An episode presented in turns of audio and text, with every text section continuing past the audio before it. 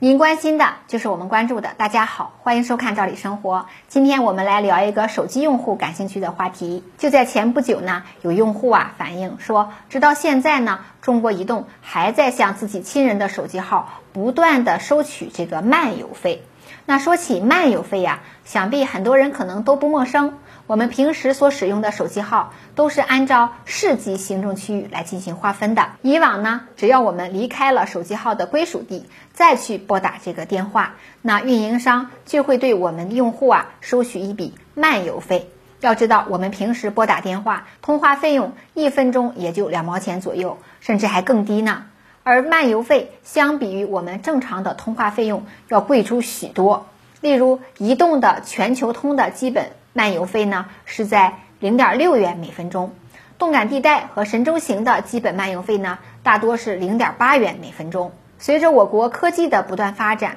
开始不断有专家和学者指出，用户漫游通话的这一技术的成本啊其实是非常低廉的，而运营商们对此呢却收取高昂的费用。这明显是不合理的。于是呢，运营商收取漫游费的这一行为开始在社会上引发了广泛的争议。再后来呢，有关部门就介入到这件事儿当中，要求运营商们取消漫游费的收取。于是呢，在二零一五年的时候啊，中国移动率先开始在京津冀地区啊取消长途漫游费。随后呢，全国各地也相继开始取消了长途漫游的收费。而到了二零一七年的九月一日这一天，国内的三大运营商宣布彻底取消全国范围内的漫游通话费用。从那时开始啊，国内的所有的主叫通话都是按照当地的标准来进行收取。根据当时运营商官方发布的公告来看，取消漫游费的这一举措，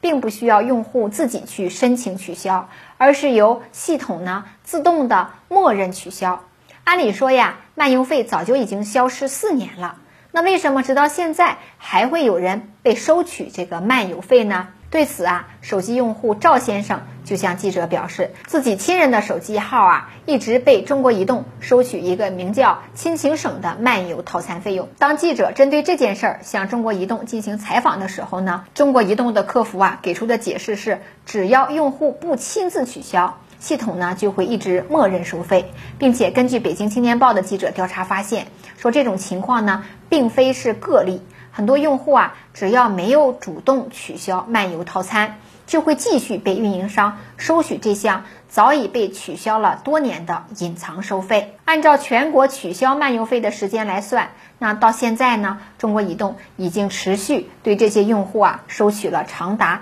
四十三个月的漫游费。这一做法可以说比较无赖。面对国家已经禁止运营商收取的费用，按理说，不管是用户之前是否选择这一套餐，又或者说是否主动的提出取消套餐，那既然国家已经要求取消收取漫游费用，运营商就没有理由再继续去收取用户的漫游费。然而呢，运营商却在明知漫游费已经取消了的情况下，依旧继续收取漫游费，这明显有违取消漫游费的相关规定。虽然移动公司的客服以不能更改用户套餐的理由呢推脱这个责任，但是是很明显的，运营商也并没有尽到应有的告知义务。那针对这件事儿呢，中国移动公司也在最近，也就是四月十二号的时候，正式做出了回应。说这次收费呀是北京移动曾经推出的漫游优惠计划的月费，用户可以自行退订。针对这个事件，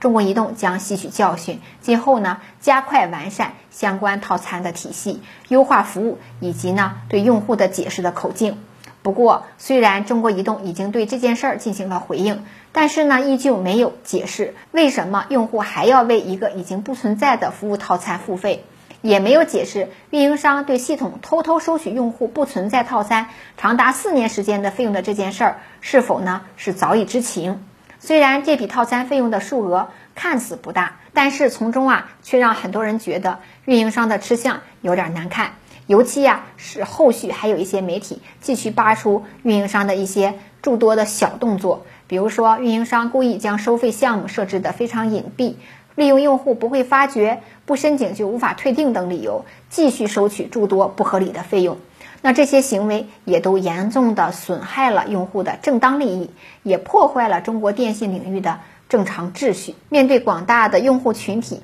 占据优势地位的运营商本就应当提供更加优质、卓越的服务。那通过这种方式来获取盈利，这才是一个大企业应有的责任和义务，而不是像这样通过一系列的小动作来默默的在老百姓的身上不停的吸金。那这次的事件其实也告诉了我们手机用户，平时呢要多长一个心眼儿，时刻关注一下自己的账单情况，看看自己的正当合法的权益是否正在遭受侵害。时间关系，今天的话题就聊到这儿，感谢收看，咱们下次见。